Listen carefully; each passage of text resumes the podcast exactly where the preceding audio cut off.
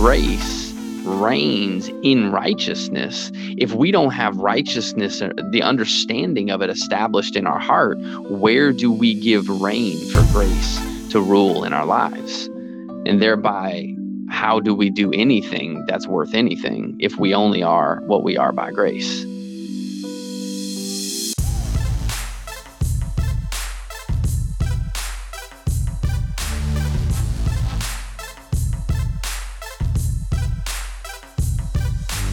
Hey guys, thanks for tuning in to this week's conversation on righteousness. This is going to be the first of two episodes. Uh, guys, I hope that this blesses you a ton.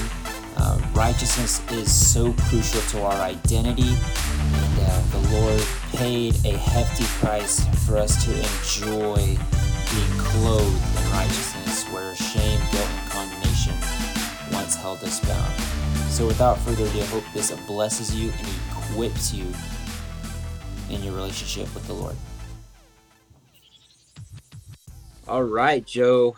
I hope you're ready for round two on the gift of righteousness. Why righteousness is important.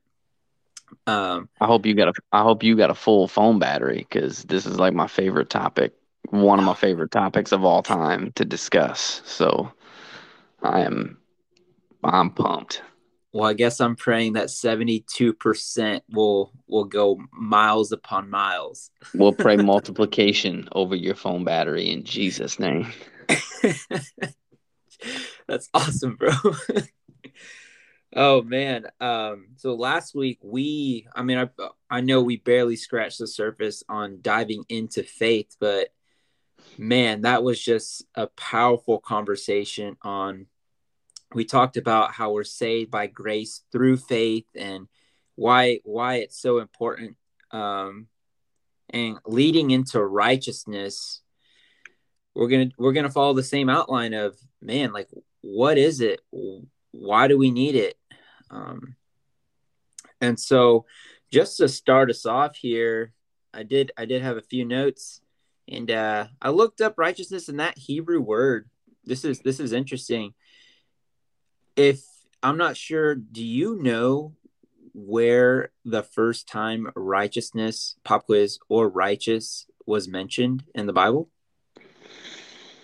I got it. I'm just wondering if you knew. Um, I I don't know that I would say for certain that I know where it is. Well, hot dang. My uh, my guess or my my my feeling would be um Abram or Abraham somewhere in Genesis if not there then Noah Oof. You are on it. That's it, bro. Noah. Noah was it was mentioned in Genesis 6, 8 through 9 that Noah was named righteous and that he had favor with God. He was also blameless in his generation. But he didn't do anything to earn his righteousness. He didn't he he was just favored by God, was blameless blameless in his generation and God counted him as righteous. That's pretty interesting right there cuz that's that's that's the law first mentioned and he didn't have to do anything um obviously I'm sure he was walking with integrity with the Lord and and and that's how he had favor with God and otherwise, you know, God's grace. We talked about the definition of grace and the unmerited favor of God. And then the second one was um Abram in Genesis 15, 6. And a little bit of context on why he why God counted him as righteous was because he actually believed God um, that his offspring will be as numerous as the stars, and that's what counted him as righteous.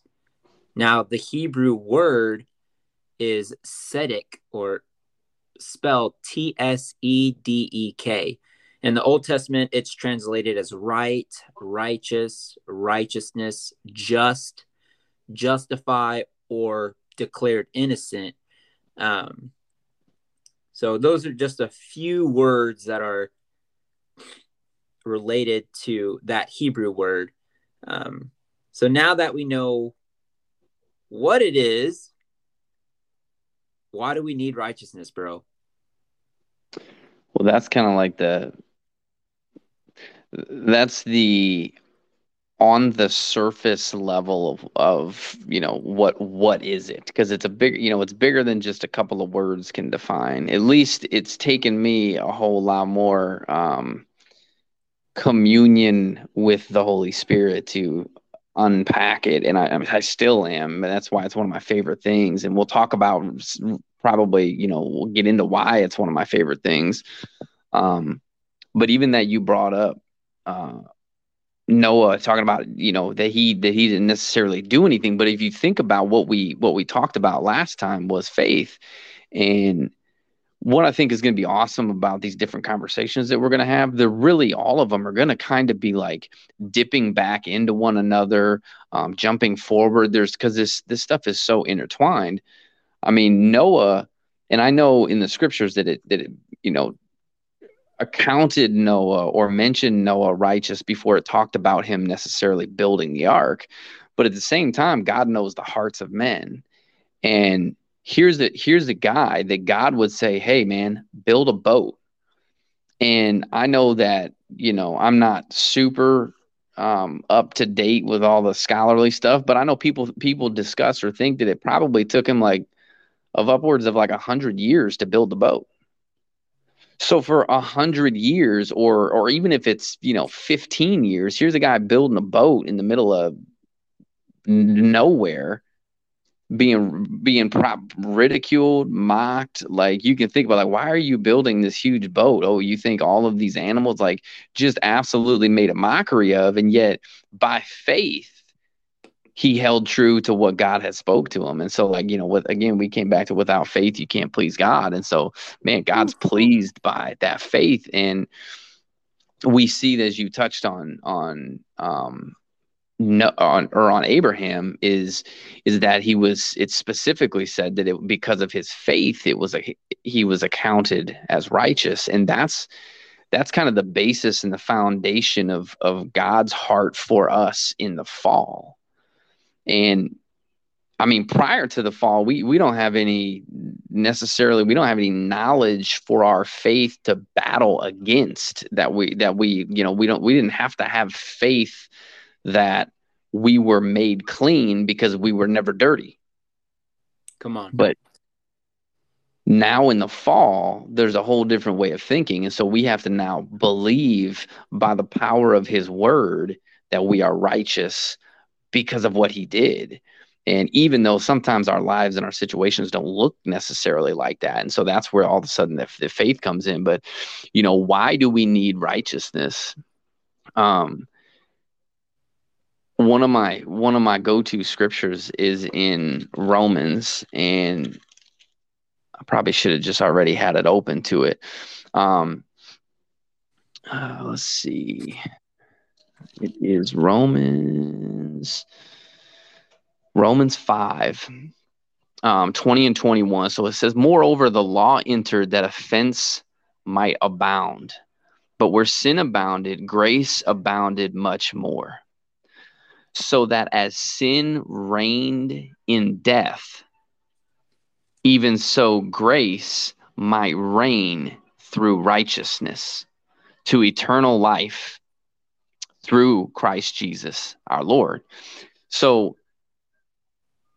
without getting too carried away on on grace, like Paul says, I am what I am. And we'll probably be repeating this in later conversations, but I am what I am by the grace of God and so that it's not of my own works so that i don't have any place to boast i'm boasting in the lord right and grace for grace like if, if we are what we are by grace great like anything done us apart from grace is is worthless. And if the kingdom like so the scripture says that that grace reigns through righteousness. Like that's a reigns is like a a lordship term. It's like a term that that notates arrange a, a king like a, a kingdom of authority in the way that it operates.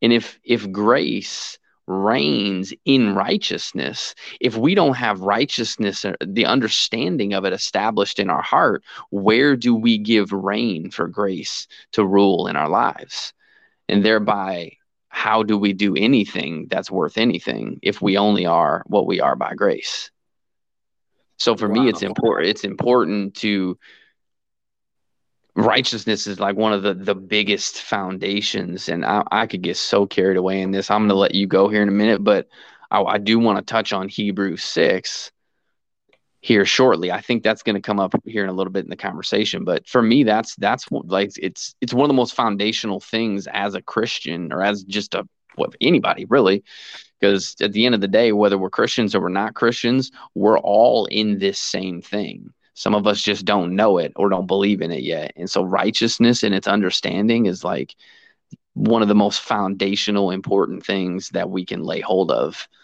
Um yeah, tag in, you're it.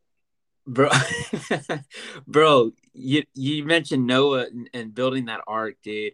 And uh righteousness fits into that green infinity stone this week and that's Doctor Strange's stone, man. And uh not gonna lie, I think I would really enjoy going back in time. Um, going back in time, bro. Like totally hey, agree. Let let me see how you built this thing.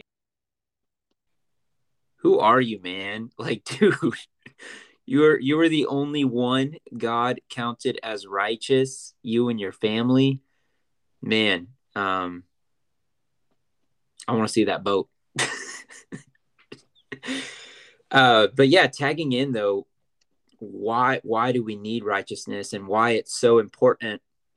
And you brought up Romans five one through twenty one, and uh, I think I think we need to note that righteousness has always been a gift. It's always been a gift of God. Um, you, you can't earn it. You can't work for it. It's a gift and if I'm going to go back to Romans 5 21 or 5 1 through 21 is um, what I actually wrote in here. And I'm going to read from 5 6 on forward and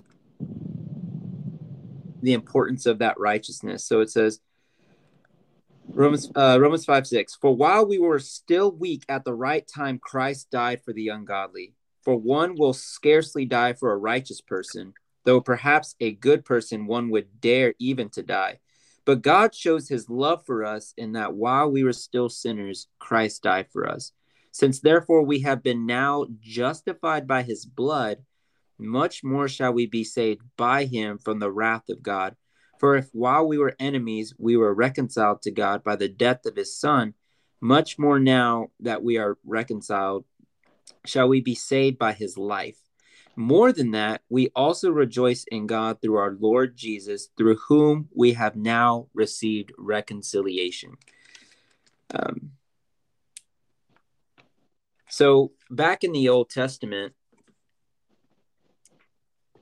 after after Noah and Abraham, um, in order to maintain that righteousness, you had to follow a few laws. There are different kind of laws, sacrificial laws. There were the Ten Commandments. Um, in order to be right with God, be be justified, you had to follow those Ten Commandments. You had to the the high priest would have to bring in the blood of bulls and goats and sacrifice um, the animal for the sins of the people yearly um, in order to be right with God, to be counted righteous. And so, forgiveness forgiveness is not without bloodshed as hebrews talks about i believe like there must be bloodshed in order for there to be forgiveness of sins and this is why righteousness is so important because now in the new covenant in the new testament also jesus the blood of Jesus has once and for all cleansed us from all unrighteousness. We no longer, and Hebrews goes so in depth with this on, on just Jesus as our high priest. Um, it's amazing. But we now are clean and it's a gift, right? But we must have faith in what he did on that cross, what he did for us. Now, e- explain to me why we must have faith in righteousness. What do you what do you think? Why hmm. why do we need to have faith in righteousness? Because if you don't have faith in righteousness, it shows it shows that you don't believe that what Jesus did on the cross was powerful enough to cleanse you from sin, powerful enough to deliver you from the power of sin. And that's important because he has. He has. It is powerful enough, even to this day, to cleanse you from unrighteousness, to to transform you uh, into Christ likeness. It's it's so important, and we see we see in Hebrews, we see in Romans, we see in Galatians how the righteous, um, um, in quotations, the righteous shall live by faith.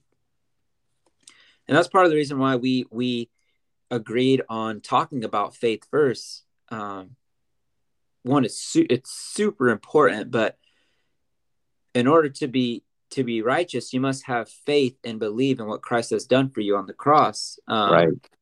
But that's it, bro. The righteous live by faith. Like it, it, it's just how we move and breathe. And I also want to bring some comfort to people.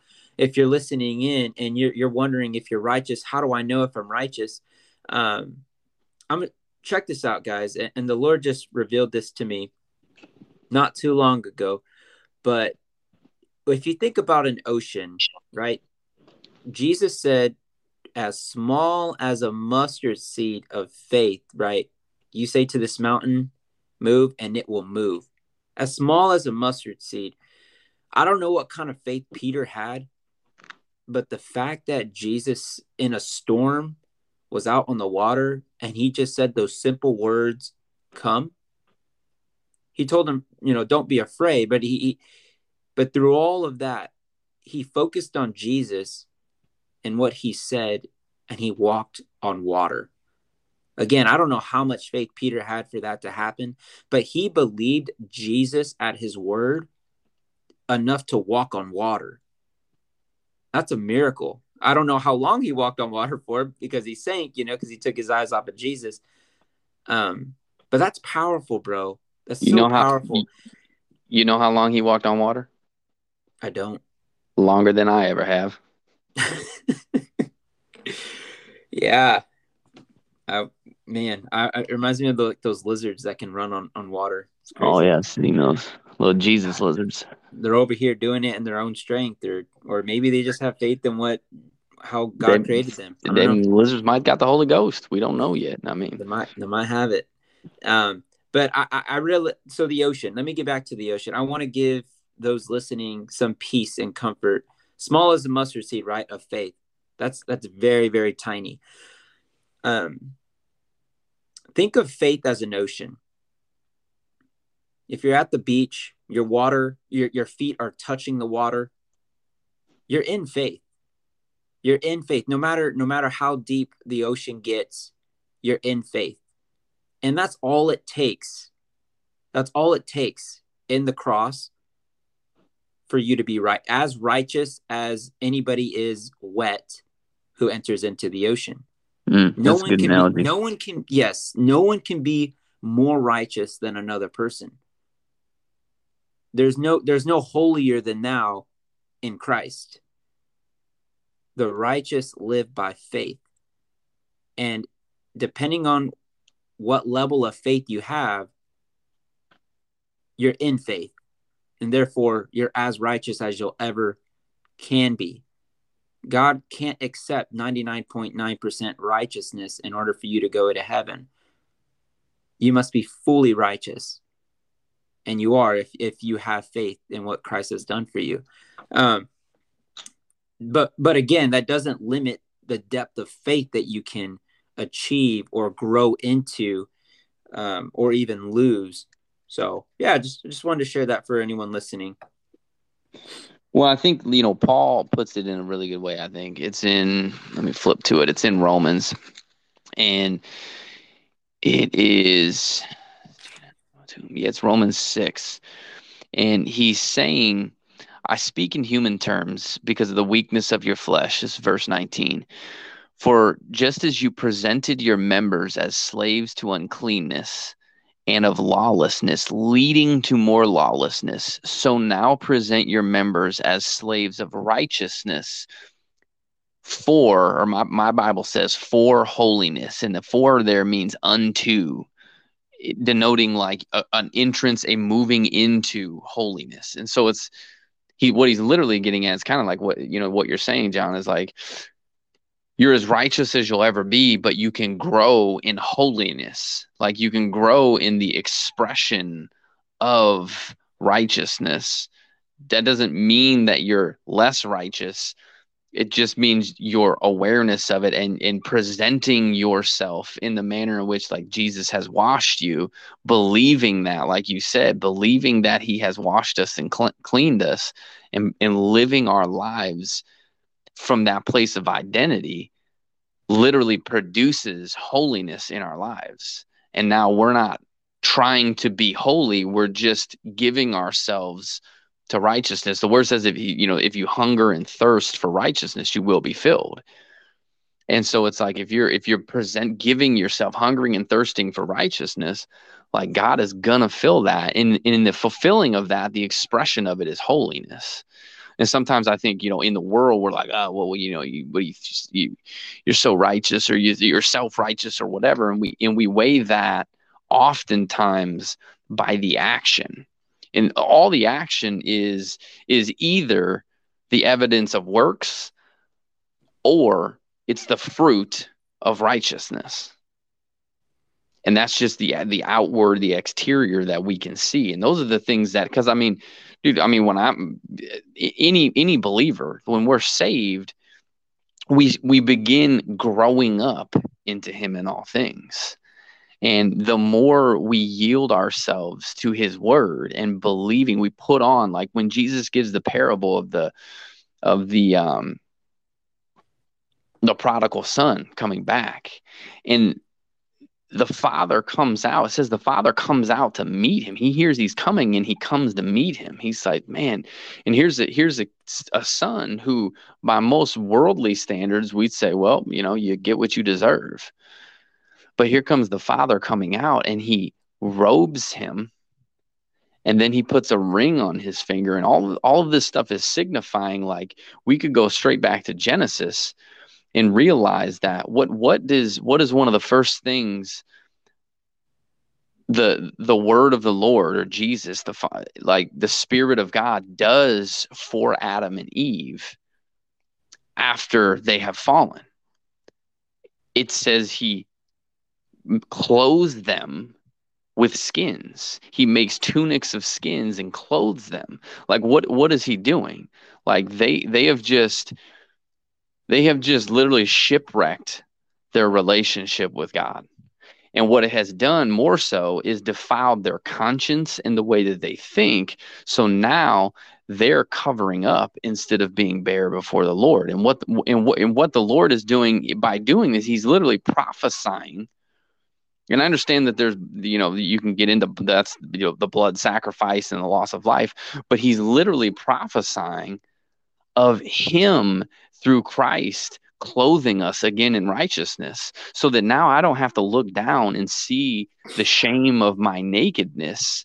I can think, man, the Lord clothed me in his righteousness. I don't have to see the fig leaves that I put together in my own works because of my defiled conscience. It's and it's God from the like immediately saying, Man, I don't want you to see yourself the way that you're already beginning to perceive yourself.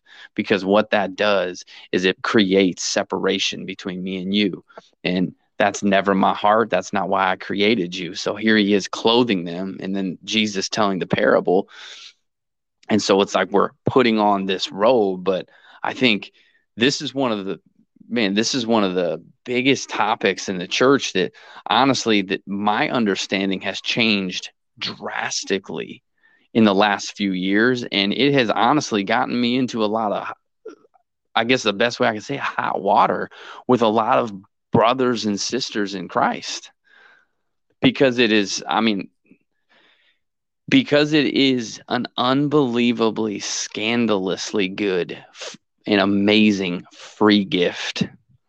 And the free gift sometimes is so contrary to the way that we have learned to think that it just doesn't really make that much sense to us. And so we wrestle against it because I did in my own heart. And man, like once once the Lord came in and spoke to me and began to reorder like see because there was there was Joe's definition of righteousness that he that that I learned through you know whatever exposure I had to church and by and, and reading the word and then there was the Lord's definition of righteousness. And I fought, I, I literally, it, it sounds like shameful almost for me to say, I fought that. I was like, no, no, no, no. This is like, no, I'm like, I'm, I'm not like, I'm not righteous. Like, I'm just, I'm a sinner, you know, like I see, I sin. But here it is, like, like you had mentioned, the righteous live by faith. And if I'm defining myself by the outward action of my life, I'm now defining myself by myself. And I'm doing that apart from God who says, No, I've washed you, I've cleaned you, I've I've chosen you, and I've purchased and ransomed you to myself as a royal priesthood. Be perfect as your father in heaven is perfect. Like as as he is, so are we in this world. There's I mean, there's so much scripture that is God expressing to us our oneness with him and how how powerful I mean we're talking about Romans 5 that goes through over and over and over again and says and Paul says he'll talk about sin where sin abounds but what does he say about grace? Much more the grace much more the free gift. And what I found in, in my life was that I really put my own sinfulness and my own ability to sin on a, honestly unknowingly with what I thought was with of good intention on a pedestal and diminished the power of God's grace in the kingdom of righteousness because I didn't understand righteousness. I'll keep going for 3 hours. So what are your thoughts? Bro, you you talked about um how much more grace how much more and and what what greater example do we have than paul himself the the writer of much of the new testament a man who persecuted christians knew it advanced he talks about his advancement in judaism um, he was a man of, of great intellect and of power and authority. He he authored um, the death of Stephen, and I bring this up so often because Stephen was a man full of wisdom. He was a man full of faith, and Paul became like another Stephen. Yes, it, it's amazing. It's amazing, and because he, I'm sure he was there when Stephen cried out and just and just with joy looked to the heavens, you know, even as though they were stoning him. Um, that had to mark Paul. It had to mark him so so deeply because Paul became a man full of wisdom, a man full of faith, a man full of, of grace, understanding. He he he began and here's the thing. He didn't get this revelation by man as he talks about. He tells people that he received it from Jesus Christ himself. Like, who in their right mind is going to believe him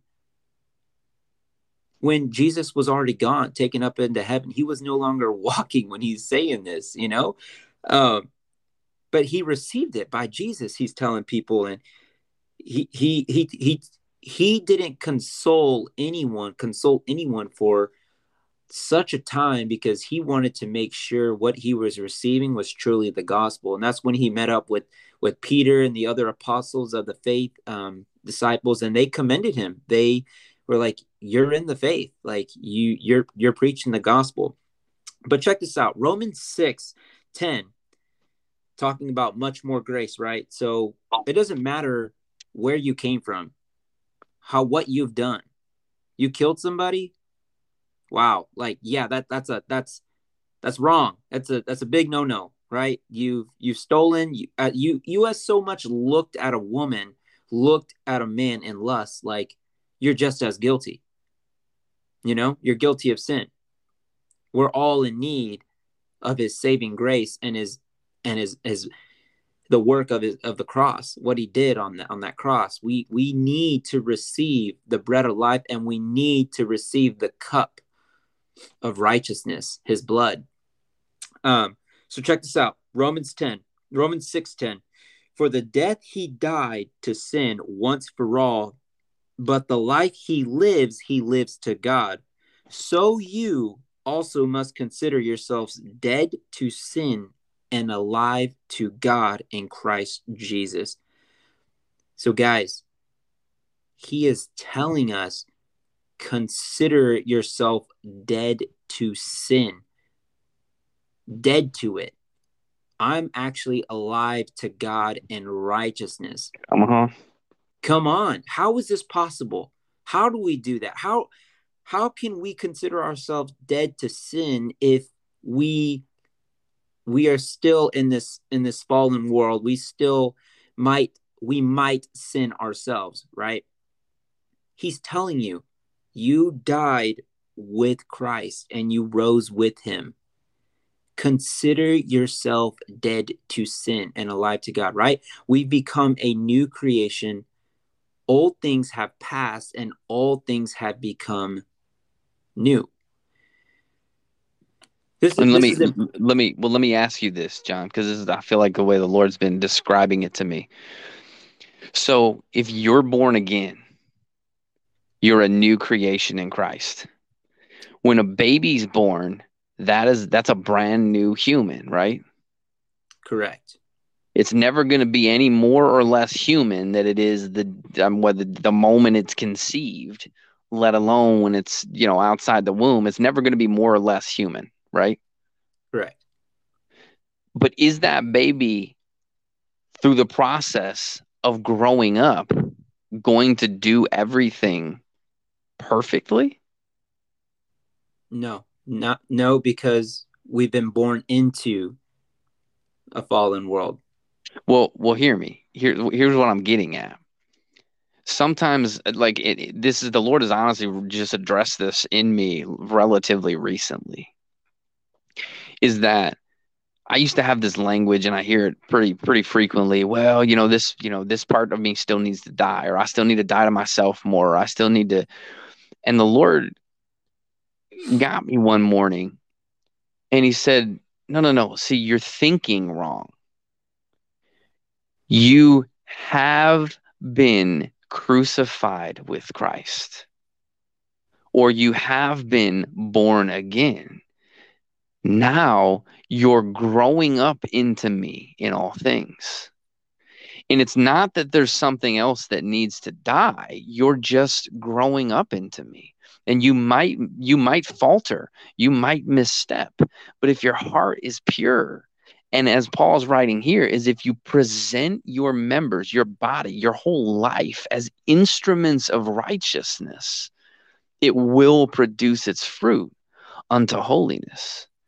And what I find is that the Lord, the Holy Spirit comes in and he tweaks my thinking. Like he he takes a hair and he splits it. And then I'm like, oh wow, I see what you did there. Like I could could barely tell the difference in that line of thinking. And then he splits it again. And I'm like, oh man, geez, I thought I understood what you were saying then. Now I understand it more, but it's almost hard to even say sometimes because it's it's there is a measure like like Paul writes in Second Corinthians that in the law Second Corinthians chapter 3, he says that in the law there is glory.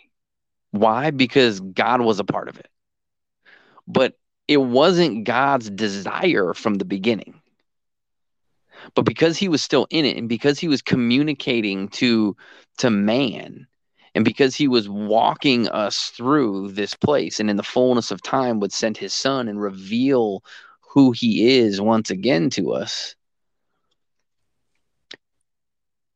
there's a measure of glory. And what I feel like he showed me is it like, hey, you guys get caught up on these measures of glory. And you're what you're really doing is you're you're thinking under this guise of legalism, but you're you're putting on kind of the lipstick of Christ. And so it's like this slow going. It's like this tough thing. And then when he comes to me and he like just like takes a quarter and flips it over, and it's like, oh, wait a minute, like I never saw this side before. And he's again, he's saying, like, look, you're a righteous tree, the planting of the Lord and you're growing up into him, you might have a bad leaf or two come out here every once in a while. But guess what? If you abide in me, and I will I will abide in you and my father who's the vine dresser he will come and prune everything that needs to go and he will even prune those things that are producing fruit so they produce even more fruit and it's just this way of thinking that chokes out like us exalting our ability to fail above his his ability to keep us and empower us in grace. And the more that i think like he thinks the more i manifest what he his kingdom his glory. Like he wants us to think like he thinks speak like he speaks, see like he sees. That's what we were created to do. Ooh. And the more that we think that way, because what's this gospel all about? What is, I mean, Paul writes it, he says, let the mind be in you, which was also in Christ. And the word to be re- renewed in the spirit of our mind because our thinking is twisted and so when we get right thinking when we when we rightly apprehend the the reality of righteousness that he is this free gift like paul's saying over and over again in, in, in chapter 5 this free gift then all of a sudden we start to run on into maturity which the writer of hebrews talks about. And I, and I misspoke. I said six but it's technically the end of five and beginning into six and this ties right into also like why it's so important. He he says he or she says in hebrews like guys I, am like you should already be teachers. And yet i'm i'm writing to you again and, and you're still here needing milk. And the problem is you're unskilled in righteousness. You don't understand righteousness and so you're you're still struggling with these same things and you're wondering what the problem is but you guys should already be teachers. And i, I love this because it goes on he, the writer goes on and he says but solid food belongs to the mature who are of full age. Again growing up. That is those who by reason of use of their of their senses have exercised to discern both good and evil. Therefore, leaving the discussion of the elementary principles, okay? Let this sit for a second. Leaving the discussion of the elementary principles. What does that mean? Elementary principles are like the basic that's okay, here we are. Let's go let's go back to kindergarten. Like elementary principles of Christ. Let us go on. oh, here's this word that we like that we that we love as Christians to like use as as this thing and, and I and I get we use it in good intention. Well, nobody's perfect. And you know where nobody nobody's perfect. Let us go on to perfection. oh, sounds like maybe we can. Not laying again the foundation of what's the very first thing of repentance from dead works and of faith towards God and of doctrines of baptisms and laying on of hands and the resurrection of the dead and eternal judgment. And so here's the writer of Hebrews talking about, look, guys, the, the reason why you're not mature is because you don't understand righteousness. And the very first thing that he lists on this thing that says, let's go on from this place of elementary doctrine. And one of the first things in the elementary doctrine has has to do with I'm, going right back to it because I want to read it word for word. A foundation of repentance again from dead works. And here's and here's what I found, at least in my own life, believing that I was a sinner because my life kind of produced, I mean, I because I sinned, produced this place where I'm in this wash machine cycle of always stuck like, ah, see, like I, it put it put me in the place of Romans 7, knowing what to do, but not knowing how to do it and being stuck. Well, you know, just constantly with godly sorrow. Okay, I'm going to do better. Oh, and then I messed up godly sorrow. And in this place of this repentance from dead works that I didn't understand, of like, wait a minute, I've died. And my life is now hidden in with Christ in God. Like He's made me righteous and clean. By He says He says to His disciples in John 15, he before He even dies on the cross, He says, "You're already clean because of the word I have spoken to you. Now I'm like mm. pacing around my living room. This you have this stuff gets me so fired up, man.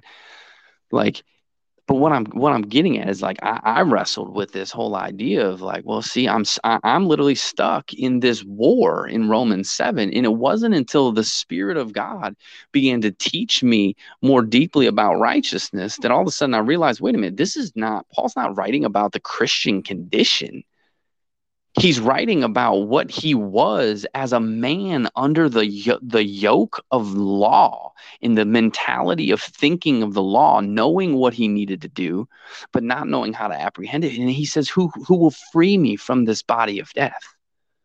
Praise be to God for Jesus Christ our lord. Like he, he's illustrating this is who I was as the man, as you said, who gave the nod for Stephen's death thinking he was doing the will of God, why he why he proclaimed himself, I was the chief of sinners. Here I am. Because if you weigh me in the flesh, if you look at my resume, I'm the worst dude there is. I'm the biggest hypocrite in the whole world. But we go on and and man, just starts opening up my heart and now this stuff like the scripture just explodes and it comes alive and now this like writings of paul that i never understood i'm like you know because i mean what, what what were your first thoughts john as you start getting into the scriptures and the first time you encountered paul writing and he says so now that if i sin it's no longer i who does it but sin that dwells in me. Like what did you first think about when you encountered that verse you know, when I really started when I really started start grasping what righteousness was and I read that, I'm like, well, that sounds like a big cop out. You're not taking accountability accountability for your actions. And we live God is just, right? We live in a society in America where if you do something wrong, law enforcement enforcement catches you doing it, typically they're going to apprehend you and you're going to serve time because that's just you're you're you're you're being served justice for your wrongdoing, right? But here we have a man saying, It is not I who sin, but sin in me. Dude, I can't even sit down. I, every time I it, try and sit down, I'm just too pumped. It, Keep going. Sorry. Whew, I wrestled with that, bro. I wrestled with that because I want to be true to myself. Okay. But aren't I the one making the decision to sin? Right? Aren't I the one making that choice as God has given us free will? And so check this out. Paul talks about this in the scripture walking by the spirit and walking by the flesh. Oh, come on. He talks about putting on the new man and taking off the old. This is important. So when he Huge. says it is sin in me, he is literally making a distinction between the desires of the flesh and the di- desires of the spirit. I have been bought with a price, right? I am I am no longer under the law, but I'm under grace. I'm under the Lord. I, I, I've been bought by Christ and I am redeemed from the power of sin. And so, so Paul, oh, I feel the Lord, um, Paul is really trying to explain that though we may sin, and I say may or might, is because the spirit is willing, but the flesh is weak. Therefore, walk by the Spirit and you'll gratify the desires of the Spirit. If you walk by the flesh, you'll gratify the desires of the flesh. Now, when he when you you brought up the verse earlier where grace abounds, should we sin much more? And he's like, certainly not. No, no, you should not do that. That that's not godly. That's not walking in righteousness. That's that's not it. You're actually defiling your conscience to what Christ actually did for you, and you're hardening your heart towards God, um, and you're deceived if that if, if you believe that. No, that doesn't give God glory at all. Um, and so check this out in Hebrews 9, Hebrews 9, bro. Whew, we're talking about the redemption through the blood of Christ. I'm going to read from 11 to 14. It says, But when Christ appeared as, high, as a high priest of the good things that have come, then through the greater and more perfect tent, not made with hands, that is, not of this creation, in parentheses, he entered once for all into the holy places, not by means of the blood of goats and calves, but by means of his own blood, right? Thus securing an eternal redemption. For if the blood of bulls and goats and the sprinkling of defiled persons with the ashes of a heifer sanctify the purifications of the flesh, how much more will the blood of Christ, who through the eternal Spirit offered himself without blemish to God, purify our conscience from dead works to serve the living God? Mm. This is scripture, guys. This is not pulled out from thin air.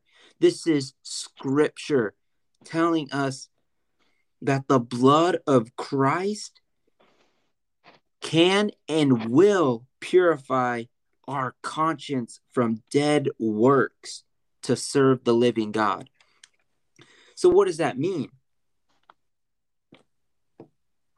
Our conscience can be renewed by the word of Christ or the word of God to where our actual desires of our heart are genuinely wanting to glorify God, have peace with God, do do things from a place of I have the mind of Christ, as First Corinthians 2 16 says. For who has known the mind of the Lord as to instruct him? Question mark. But we have the mind of Christ. Guys, this has been purchased to us. This has been purchased for us by Christ through the work of the cross.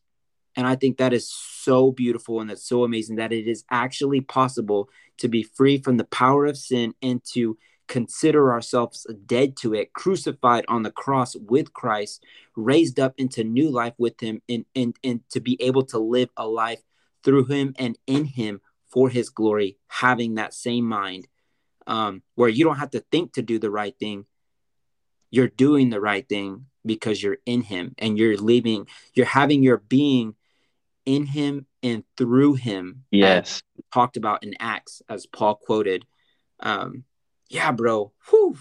What do you got? So I, I wrote something last night just to just right on the tail end of what you're saying. I wrote something last night because I had this conversation with a friend on the phone and he was just kind of struggling with some stuff and it's probably better that we did this conversation tonight because after I got off the phone with him, man, I was so fired up. It would have been I would have been screaming at you on this thing. I was I was pumped, man. It was just awesome. And but anyways, he's he's struggling through this stuff and he's telling me about different things. And so what I I, I was like, you know what, man, it just I, I was sitting and I was kind of reflecting on it a little bit later and it just like dawned on me of like oh my gosh man like everything that you were just talking about like the plowing of the Hey guys, I hope you enjoyed this first conversation on why righteousness is important. Um, the second infinity stone of the gospel, it is a very, very important in your walk with Christ. And gosh, the gospel is so life giving. I pray that this encourages you. Meditate on this throughout the week. Share share the the new clothing that we have in Christ with uh, fellow believers and man it's it's a beautiful thing i love you guys and we will see you on the next episode on righteousness have a blessed week